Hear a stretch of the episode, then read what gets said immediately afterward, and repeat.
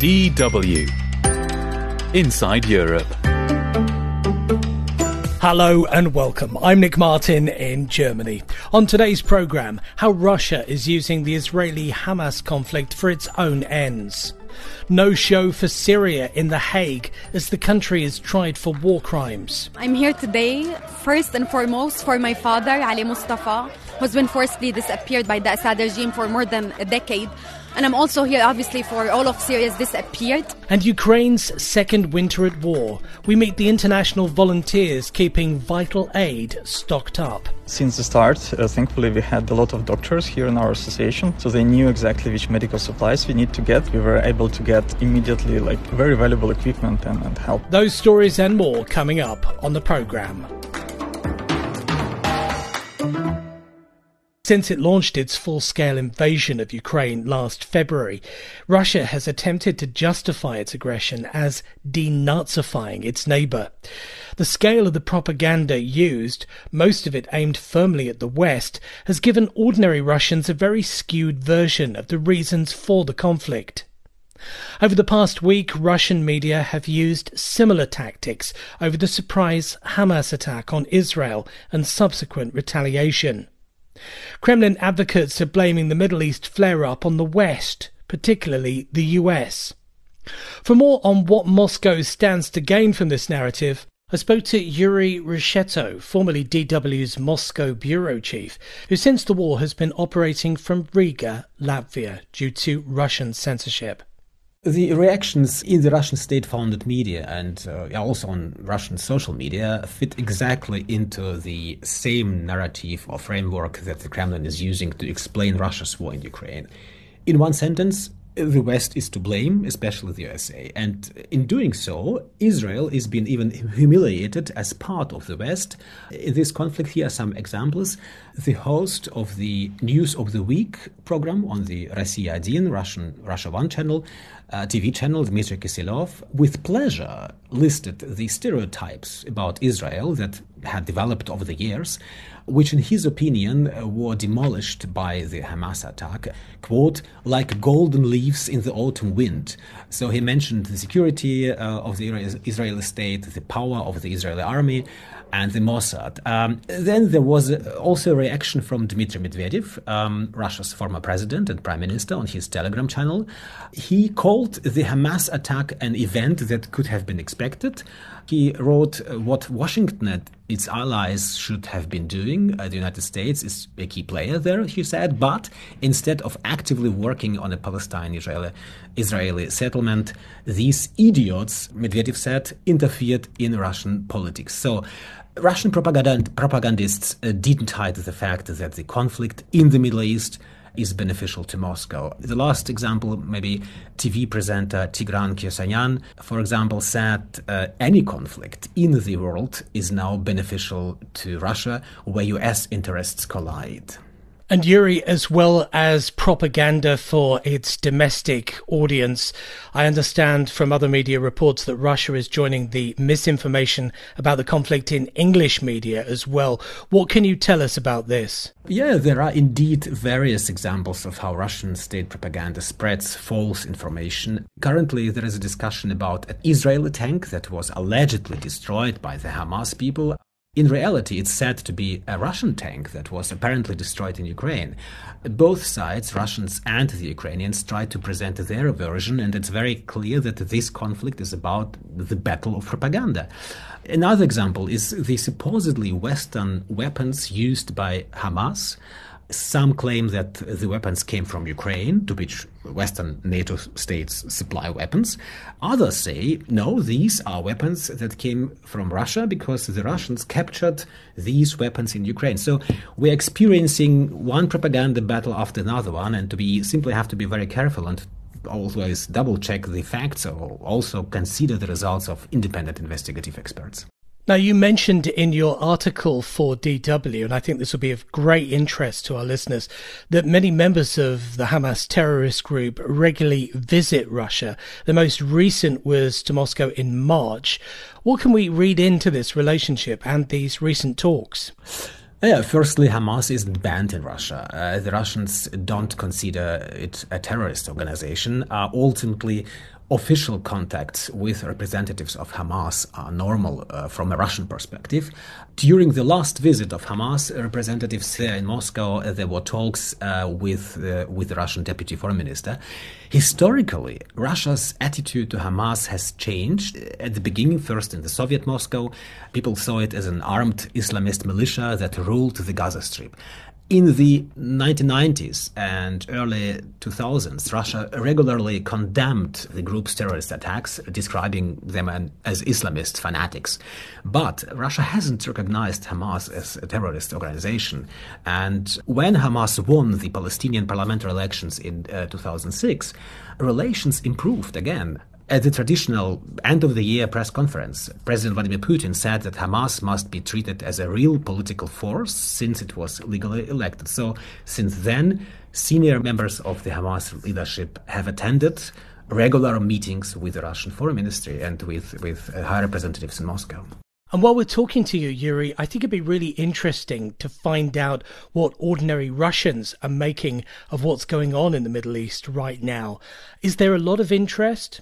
Well, the question whether Russians are interested in Middle East issues or not is, of course, uh, yeah, very much related or dependent on, on the level of education. Uh, the more educated people are, the more interested they are in such topics. I would say the general public has very little insight into the conflict. Uh, it's too far-reaching, and Russian media are more concerned with Ukraine. But I've got to say that Israel is very important for many Russians. There is a huge Russian speaking community in Israel. When the war against Ukraine started, for example, a lot of people immigrated to Israel.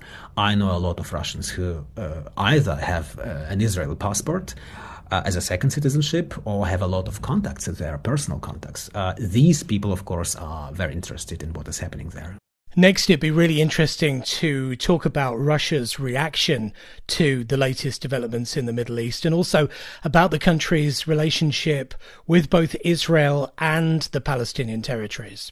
Well, Russia's official reaction was reserved so far. The foreign ministry expressed in a statement Moscow's serious concern and indicated that the conflict, which has been going on for 75 years, has no forceful solution.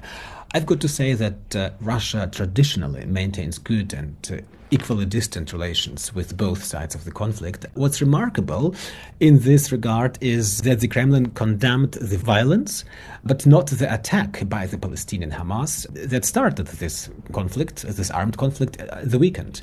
Unlike the European states, unlike the USA, Moscow expressly didn't condemn the Hamas attack. This refusing is particularly criticized by the Russian speaking Israelis uh, we spoke to, because uh, it would be an important signal, they say, a signal of solidarity for them, but this signal is still missing from Moscow. And finally, Yuri, does Russia see itself as playing a role in helping to mediate a return to peace in this conflict? Moscow is apparently now holding talks with representatives of Arab states, according to a Russian Middle East expert who is close to the Kremlin and who I spoke to. It's, I think, very important to Moscow to be seen in a different light than just the war against Ukraine. Moscow wants to regain its reputation, that is very clear. Um, however, it's unclear whether the Kremlin has that power. Yuri Reshetto, their formerly DW's Moscow bureau chief, now operating from Riga. Ukraine and its supporters were already worried about donor fatigue long before the new conflict between Israel and Hamas began commanding the world's attention. But as Teri Schultz found out in Vienna, there is grassroots support for Ukraine that shows no signs of wavering. The ambulance parked in a peaceful courtyard in Vienna doesn't look much like a vehicle ready for frontline war duty, but it's getting a makeover, starting on the inside. So this is actually uh, the one thing that I'll probably be most excited about getting. It does everything uh, for every. They are Ukrainian soldiers fighting on the front line and foreigners who've gone to help them, desperate for mobile medical capabilities to treat those wounded in combat against Russia. Uh, I think six people can be around the patient in this ambulance, and that gives them a lot of capability to work on uh, difficult cases. So And the man proudly demonstrating the gleaming vehicle is Adam Shepard, one of the founders of Vienna Mission for Ukraine, VM4U, a group of more than 200 international volunteers in the Austrian capital doing everything possible to help those fighting and those who fled. The organization started with transporting evacuees from the Ukrainian border, including an entire orphanage, and sending back supplies. Our role in Vienna Mission for Ukraine is we get and support the Ukrainian led organizations here in Vienna that need uh, large support, such as what the international community can bring vehicles, drivers, uh, a lot of time, and money. A diesel is not necessarily cheap when you're running all the time. And you guys are all volunteers, right? We're all volunteers. Nobody takes a salary or any compensation. In January, Shepard was approached by the Austrian charity First Aid First Hand, which had a German ambulance it wanted to donate to Ukraine. Through his contacts, Shepard found Simon, a Norwegian medic working on the front line.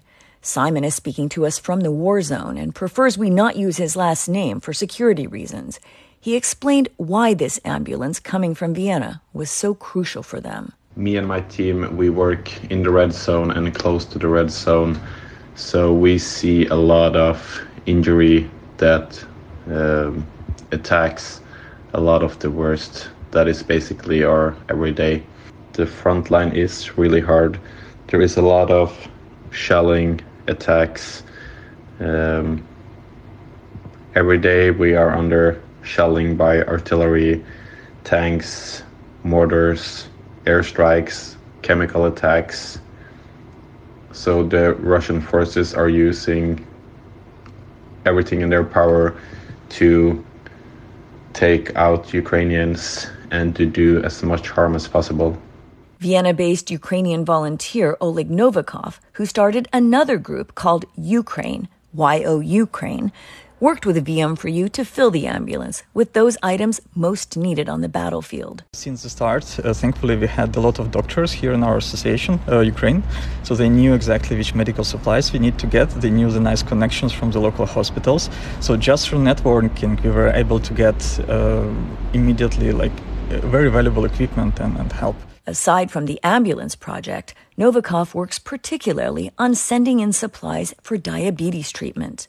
So whenever I get supplies from donors here in Europe, uh, I ask people in Ukraine to provide the pictures that they have actually received those supplies, just to make sure that they are actually getting to their destination. So I have hundreds, maybe a thousand of, uh, pictures of kids holding different kind of insulin supplies or diabetes supplies, because kids also have diabetes and their families are not always able to to get uh, to get the medicine.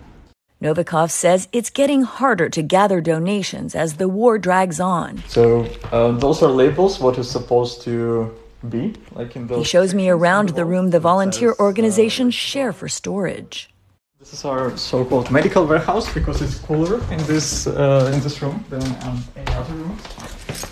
So right now this is filled with mid room is usually full with medical stuff. Right now only only few things remain, but but if it's a bit difficult to stockpile supplies in Vienna, just imagine the front line in Ukraine. Simon doesn't have to imagine it, he lives it every day.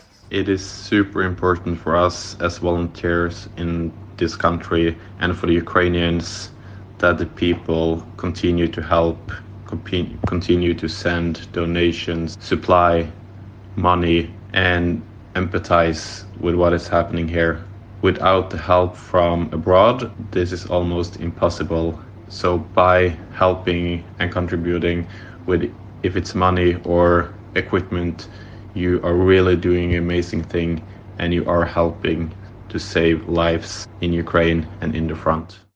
Last month, Adam Shepard and a team of volunteers delivered the ambulance filled with supplies to Simon, stopping off in Lviv on the way to have it painted in camouflage colors, a trip that took 10 days in total. It will be a lifesaver for the Ukrainians and their supporters that gives much to the volunteers, too. Delivering the ambulance was very fulfilling, as is all the volunteer work we routinely do. But meeting Simon for the first time, wow, that was something very inspiring. Uh, it was like meeting a saint. Um, the gift of his inspiration is something that I can keep with me and derive motivation and guidance from forever. Shepard says the experience made him appreciate anew that living a safe life in Vienna means he can do even more to help Simon and others in Ukraine. There's already another van full of supplies on its way. Teri Schultz, DW, Vienna. Still to come on Inside Europe, Syria boycotts a hearing at The Hague over its alleged civil war atrocities. Now, DW keeps you updated on the latest news from across Europe all day, every day. You can stay up to date by visiting our website, dw.com, or checking out DW Europe's social media pages. I'm Nick Martin in Germany. You're listening to Inside Europe.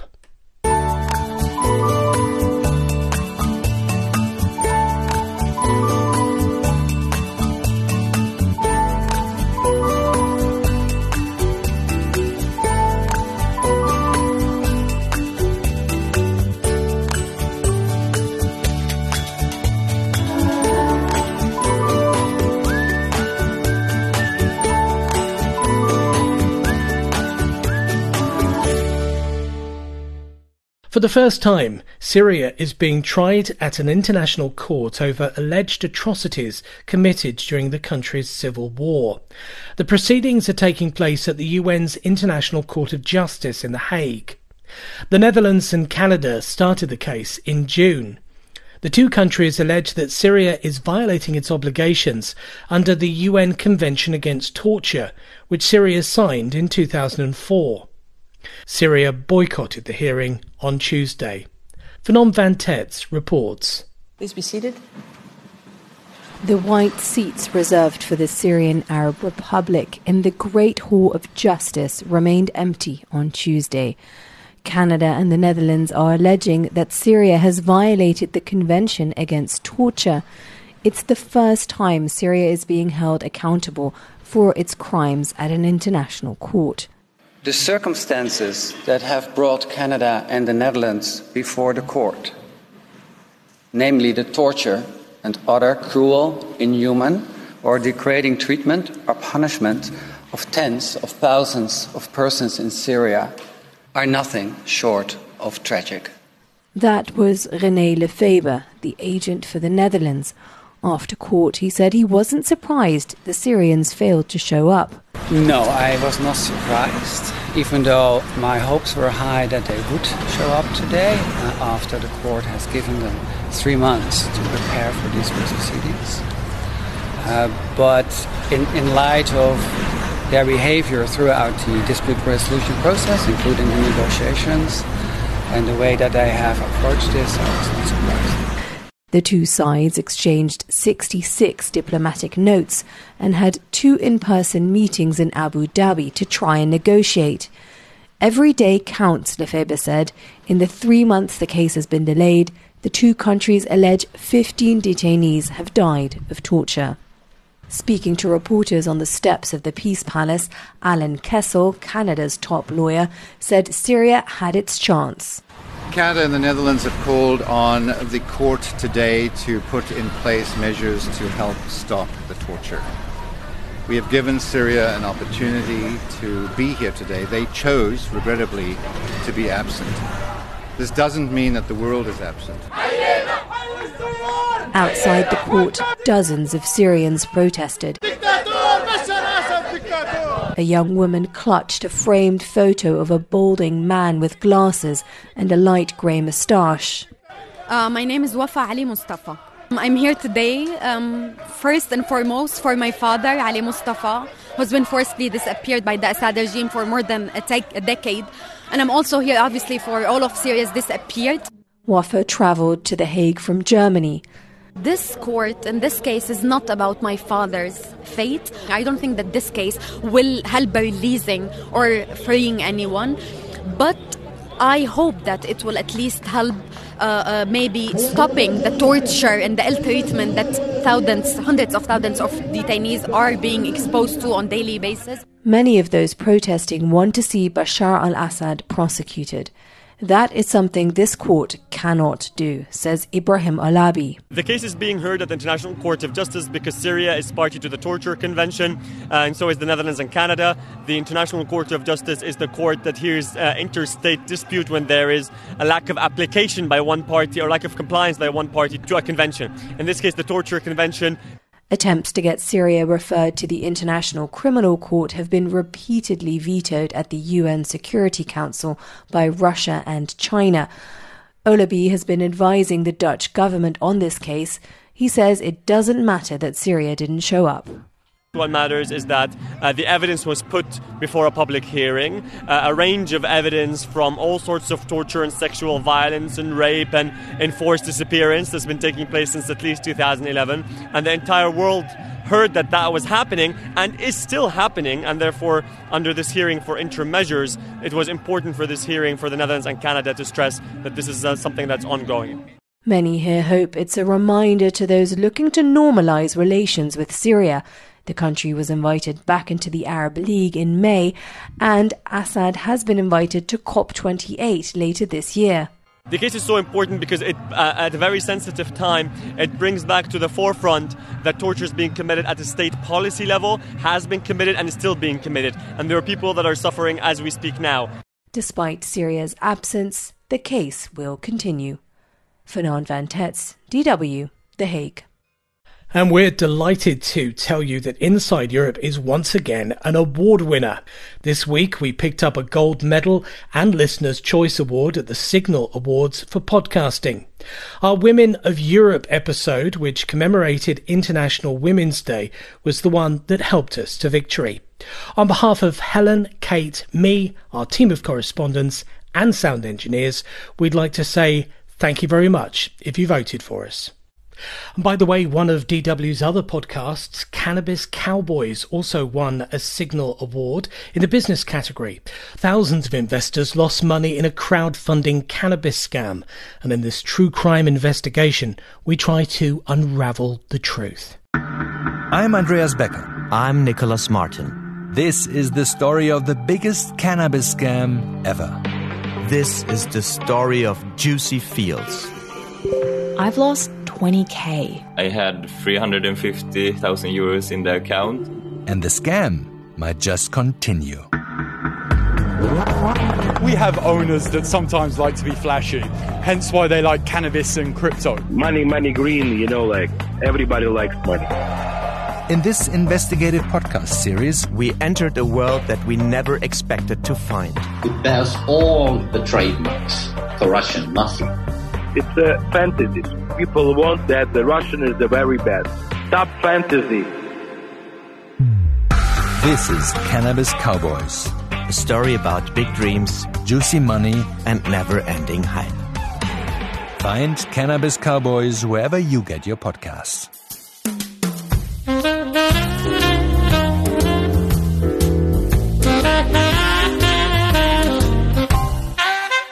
Now to our question of the week. Over a hundred years ago, on October the 15th, 1923, to counter hyperinflation, Germany introduced a new currency called the Rentenmark. Sadly, it only lasted a year. But we want to know the name of Germany's most famous modern age currency, just before the country adopted the euro. Was it the Goldmark, the Reichsmark, or the Deutschmark? The poll is up on Spotify, so you can head over there right now to take part. Last week, we asked you about the famous Berlin Wall crossing between East and West Berlin, which of course was Checkpoint Charlie. And for more interesting stories from all over Europe, remember to subscribe to our show wherever you get your podcasts. This is Inside Europe, and I'm Nick Martin in Germany.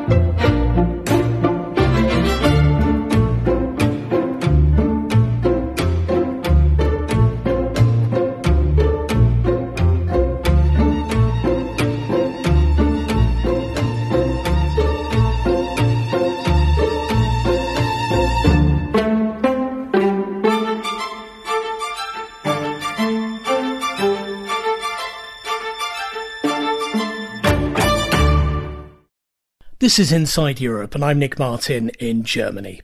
In the next half hour, as two German state election results show a shift to the right, what can Chancellor Scholz do to win back voters? Paris tries to clean up for next year's Olympics, but the city is being overrun by sprinters of a different kind bedbugs. Turning up at Maud Mercier's apartment, a friend who lives in the east of Paris. Hello, Maud. Please come in. Thank you. Did you ever see bed bugs in your apartment? Yes. Where? On me. On the Mm. skin. I'm just looking at these floorboards differently now. I bet they love going down in those little gaps. And you don't see that. You can't no. see that. No. it's God knows problem. what's down there. As Pope Francis holds talks on the future of the Catholic Church, conservatives are threatening to halt major reforms. And young people are leaving North Albania in their droves, so many of the region's traditions could die out. One of my main focuses is the old, almost excellent gastronomy. I am working every day to use very old peasant recipes and food that people used to live from, and foods that are really simple, made of three, four ingredients maximum. And both are very organic or very delicious, but furthermore, above all, they have such a great history. Broadcasting from Germany. This is Inside Europe. In Germany, voters in the southern state of Bavaria and Hesse in the west made their displeasure at Chancellor Olaf Scholz's three-party coalition clear last weekend. The centre-right Christian Democrats and Christian Social Union retained their dominance in both states. In Hesse, the Conservatives gained 11 new seats in the state parliament. As expected, the far right Alternative for Germany or AFD party also made major gains, taking second place in Hesse and third place in Bavaria. Voters are clearly frustrated with the country's immigration policies, as Germany has, out of all EU countries, welcomed the lion's share of migrants and refugees over the past few years. That has put pressure on local public services and the availability of housing, and, according to some, changed the country for the worse. I asked DW political correspondent Emily Gordine what message German voters were sending to Berlin two years into Scholz's coalition. I think it tells us that many Germans are not very happy with the government of Chancellor Scholz. That comes down to several things, right? I mean, on the one hand, this is a government that's made up of three coalition partners who are very different. And over the past few weeks and months, we've seen a lot of infighting. And in a time where you've got a lot of insecurity, a lot of uncertainty, that fighting doesn't help essentially what they also need to be doing is it's always easy to say to take people's you know worries more seriously. But what we saw recently with the heating bill that the economy minister Robert Habeck wanted to put forth it was such bad communication that it also feeds into a certain resentment of climate policies. And i think that's something the government will have to work on now, in Bavaria, State Premier Markus Söder of the Conservatives sees this victory as a, a chance to pressure the federal government into a much tougher immigration policy. Now, he's been pushing for this for several years now. How will Scholz's three coalition partners respond to that? Well, I mean, first of all, I think that it's a bit rich from Markus Söder to say that because his party is not the one that profited from the debates around migration. His party got the worst results since the 1950s. Now, we know historically that far right parties can feed off migration as a topic. So, yes, I wouldn't be surprised if the government did toughen its stance on migration. We've already seen that Interior Minister Nancy Faeser has given her go ahead to create stationary border controls along the Polish border. But that being said, I saw one of those in Bavaria recently and spoke to quite a few people, and there's a lot of doubt over how effective they really are. So, yes, it's going to put pressure on the government, but the problem of migration isn't something that the German government can solve on its own. It needs an EU solution for this. Now, Emily, in both state elections, we saw the resurgence of the far right AFD, which was expected because they've been polling very well over the past few months. How will they be emboldened by these wins? Well, I mean, we saw the images of the party leaders, the federal party leaders, Alice Weidel and Tino Chrupalla, celebrating, right? I mean, so they definitely feel emboldened to keep going as they have. Their stance is essentially Eurosceptic, anti migration, and especially anti climate policies. And they know that they can feed off people's insecurities and uncertainties. Uh, they also know that the Conservatives are trying to match with them a little, a little bit when it comes to their rhetoric, but it's not really working. I mean, the, the, the, Conservatives were in power for 16 years under Angela Merkel, and that gives the AFD enough to argue that they are in part to blame for where the country stands today. And I was talking to a political scientist um, in the state of Hesse recently, and he what he told me is that the AFD doesn't really need to do very much. They profit off the atmosphere and the low popularity of the federal government under Olaf Scholz. And of course, this result for the AFD doesn't bode well for elections in three East German states next year, where the far right party is already very popular. What can the coalition do to thwart this threat? I mean, that is the questionable questions, isn't it? And I think in the case of Germany, one step in the right direction would certainly be that the coalition it can fight less in public that would help for one because unity and leadership is one thing that they think they could really thrive off. But yeah, I mean, the task in and of itself is quite a difficult one. And, you know, for the past few years, the world has gone from one crisis to the next, right? We had the COVID 19 pandemic, the war in Ukraine, we're seeing a sluggish economy, migration has been rising, high inflation, the climate crisis isn't going anywhere. And now, on top of everything, we have the war in Israel. And the German government can't just make these problems disappear but it can communicate better and it can try and take people's daily lives more seriously and see what they can do. And I think from what we're seeing in terms of rhetoric from the German government is that they're trying to do exactly that. But all of these measures are going to take time until they bear fruit. And the question is will it be soon enough to counter what is happening in East Germany in these elections next year? And I was talking there to DW's political correspondent Emily Gordine in Berlin. Now to Rome, where this month several hundred cardinals, bishops, and ordinary Catholics are taking part in a three week long summit on the future of the Catholic Church, called by Pope Francis. On the agenda are hot button issues ranging from LGBTQ inclusion to the role of women in the church.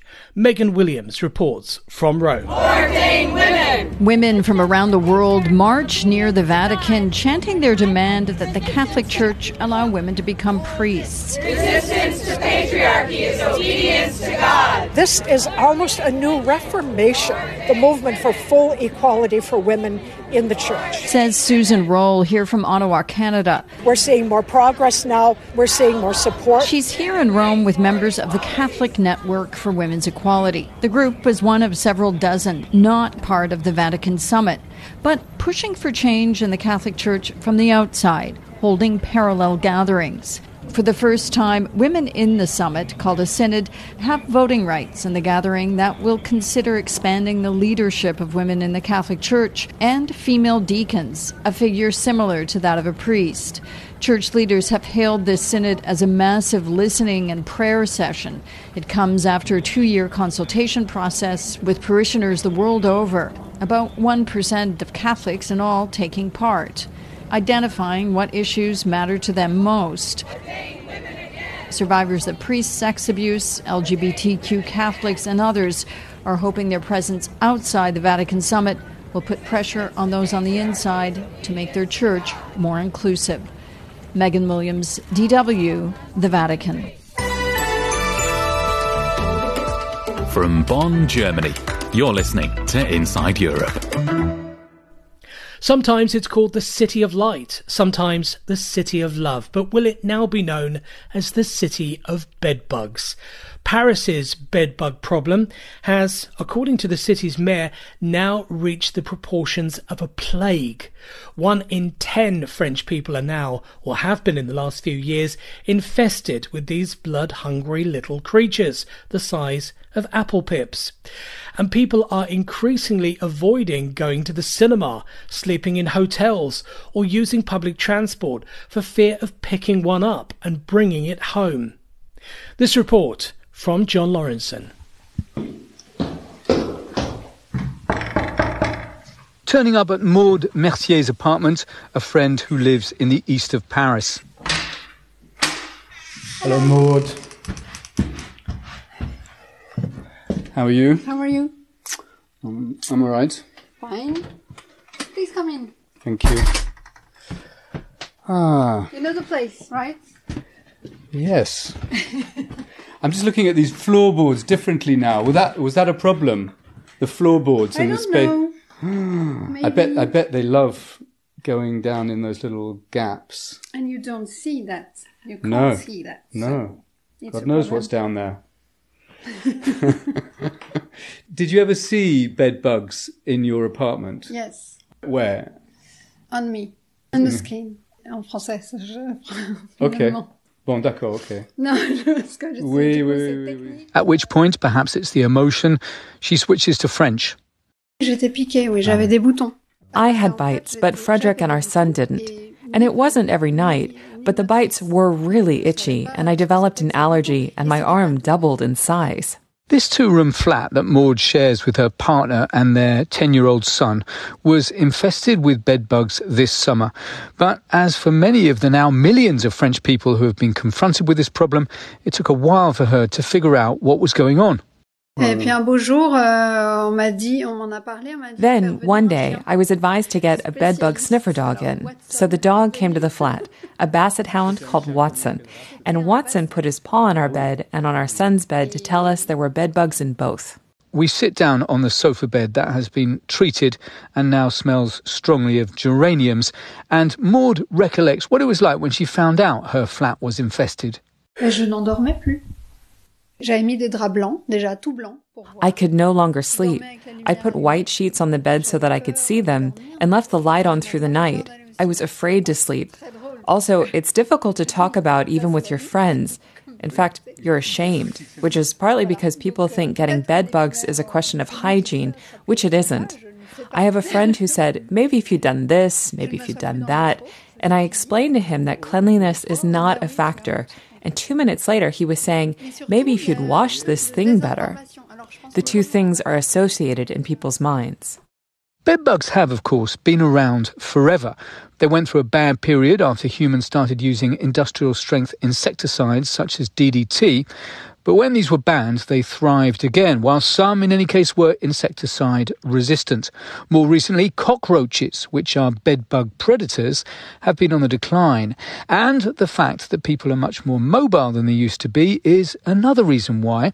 According to Stéphane Bras, chairman of the French Pest Control Association, bedbugs are once more on the rise. On a pu constater ces derniers mois une augmentation We've seen over the past few months an increase of around 60% on the same period last year in the number of treatments for bedbug infestations. And bedbugs know no frontiers concerning the places they infest. I can confirm that these include cinemas and theatres, hotels, and schools. The plan of action being drawn up by the Prime Minister's office is useful because it's going to draw attention to the problem. It's important that people be aware that the bedbug problem exists and be able to identify them without panicking. Aware the French suddenly are. Out in the streets of Paris, all the people I met knew about the problem. Effectivement, si je prends le métro, euh, je regarderai avant. If I take the metro, I look before I sit down to check that there's nothing moving. Now, whenever we see the slightest spot, we think maybe it's bed bugs. We worry about that all the time now. Bah, étant dans notre famille très maniaque, on fait In my family, we're completely obsessed with this sort of thing. So we no longer sit down in trains. And we check our clothes every time we go home before entering the house. And just in case, we put all our clothes straight into the washing machine to make sure there are no bedbugs. Back at Maud Mercier's apartment, she shows me an armchair where, a few weeks ago, she saw a bedbug running across the armrest. After trying and failing to treat the problem herself, she got professionals in and they zapped the bedbugs, hopefully definitively. Her life, she says, is now getting back to normal. Last week, she says, she even went to the cinema. John Lawrenson, DW, Paris. Now, it may have slipped your mind that the World Hydrogen Congress has been taking place in Rotterdam this week, but hydrogen has long been touted as one of the alternatives to fossil fuel for the future of Europe's energy consumption. The gas produces no carbon dioxide when it's burned, so fits in nicely with the European Commission's Green Deal, the plan by which the continent hopes to become carbon neutral by 2050. But here's the rub huge amounts of electricity is needed to produce the gas, and this often requires the use of fossil fuels, which kind of defeats the object. But in the last few years, attention has turned to green hydrogen, where the gas is produced using renewable energy like wind, water, or solar. One of the countries spearheading this move is Spain, from where Ashish Sharma reports.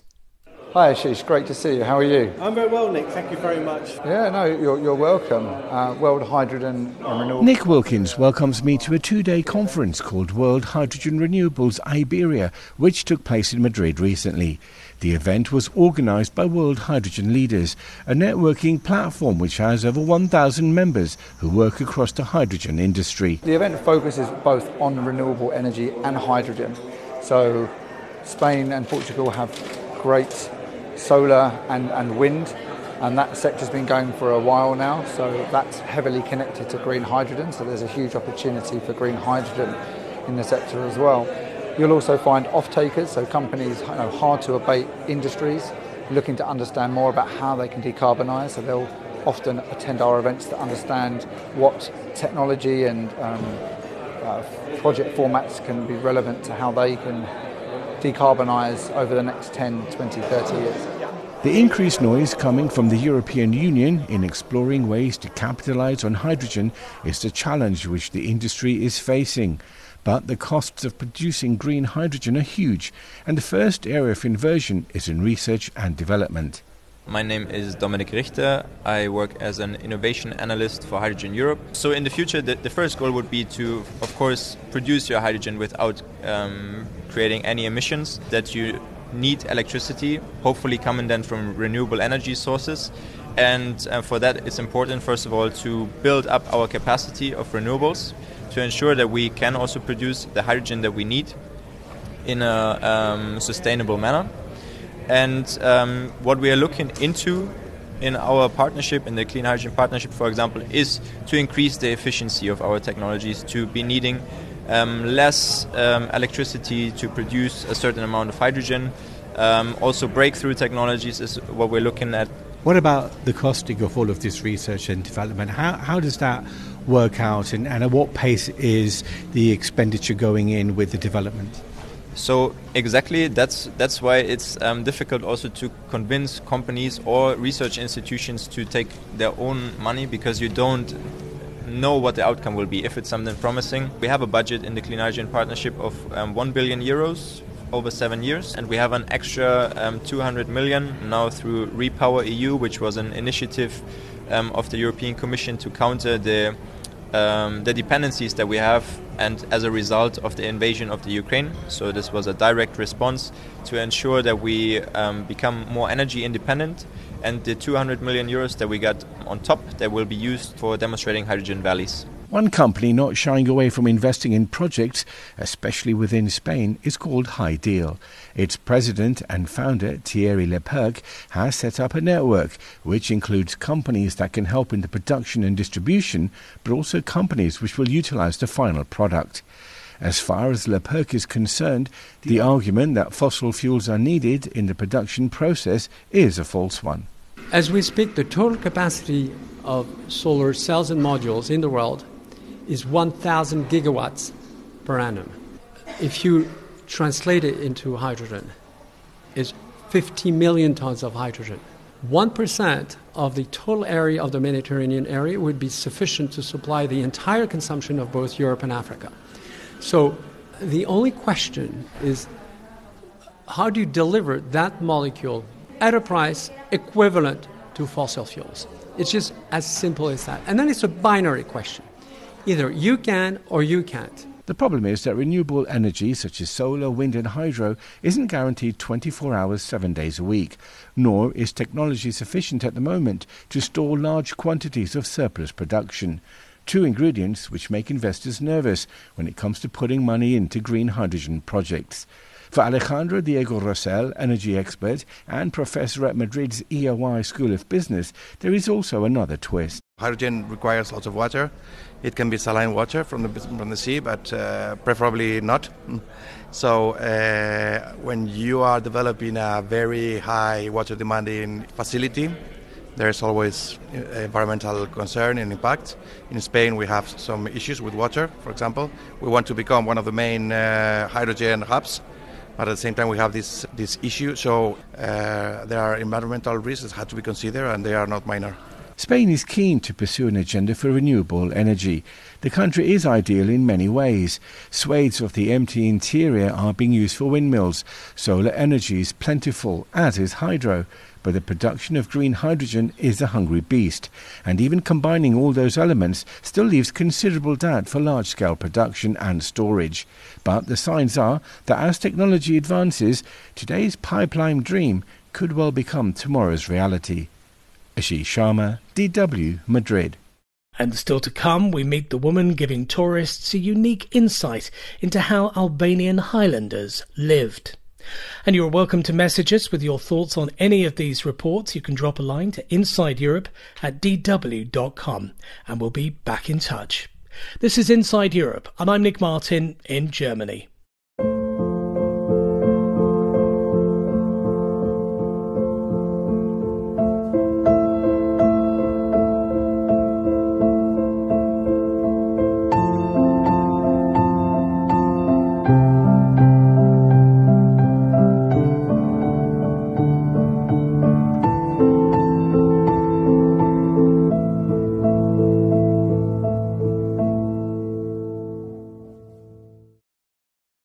Finally, this week, northern Albania faces a demographic crisis as thousands of young people leave every year for bigger cities or elsewhere in Europe.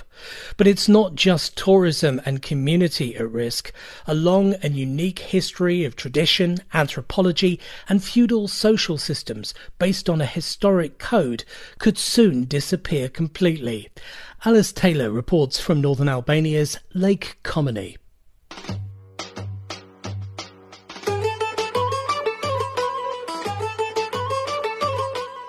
The Kanun of Dukagjini is a centuries-old code used to manage all sectors of society here in northern Albania. Divided into 12 sections, it tackles everything from how water from local rivers is divided among farmers, family roles, dispute resolution, punishment of crimes, land division, honour, and most importantly, the revered status of guests. While many consider the Kanun outdated and its rules controversial by today's standards, the requirement to put guests above anyone, including family, remains. Mariana Kocheku, a woman in her mid 20s from Dukagjin, is desperate to preserve her roots. What I find amazing as a young girl that actually studied abroad also and graduated in political science and international relations, and as a girl that traveled quite a bit in Europe, is the importance of hospitality as a guest in your home. So when it comes to food, when it comes to drinks, when it comes to honoring the person that comes into your house and the port, our dwelling still belongs to God and the guest, is still present, is still strong, and is the strongest part of people's life in these areas. Many of Mariana's generation have left, but despite her Italian education, she's decided to stay, opening a small guest house on the edge of the lake and promoting her way of life and local artisan crafts online. Northern Albania is definitely Europe's hidden gem, with glorious mountains and mesmerizing fjords, amazingly beautiful lakes, a very rare, unique, strong gastronomy and very kind people, beautiful traditions, and a lot to tell about generations about its anthropology, social side, and customs in general. But this is under threat due to what Mariana calls the need for more infrastructure and little investment from local and national governments. And youth in these areas, especially, do not see a hope for their future when they lack basic needs like medical care and education needs. But what is the worst is that beautiful, like health, our beautiful houses and lands are being abandoned. And in this way, it's a big threat to the cultural inheritance, to nature, to the cultural to the culture in, in general, to the population itself. However, she hopes that sustainable and slow tourism, focusing on the unique culture of the highlands, could offer a solution. Tourism is becoming the main source of living for people in this region. More young people are inspired not to leave for other countries but to invest their energies in their future here. And this is great because lands are reviving.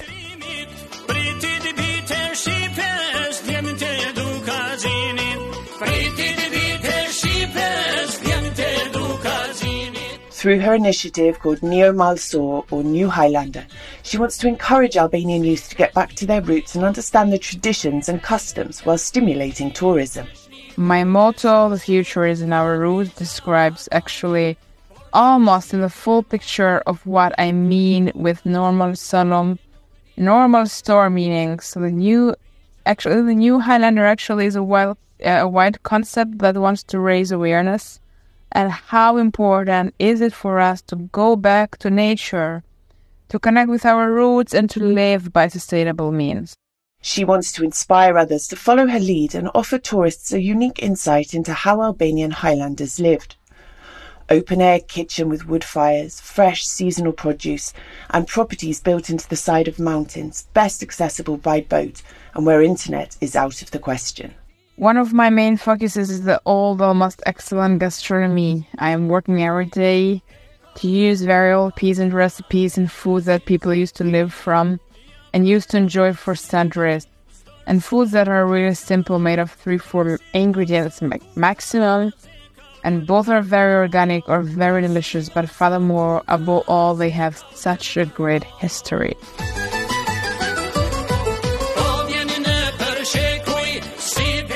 We have such treasures, such uh, jewels that need to be well preserved and inherited to the other generations as we inherited them from our ancestors. So people here have a very great love actually for for where they come from, for their roots, for their houses, and for their culture in general. Alice Taylor, DW, Northern Albania.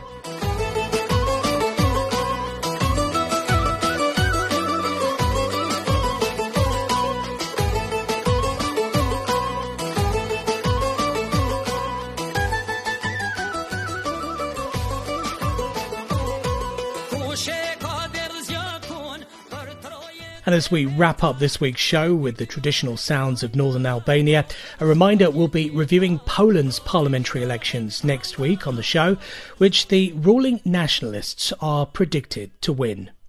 It's great to see new listeners find Inside Europe every week on multiple podcast platforms. A reminder to hit the subscribe button and give us a review as it helps to promote the show to other listeners.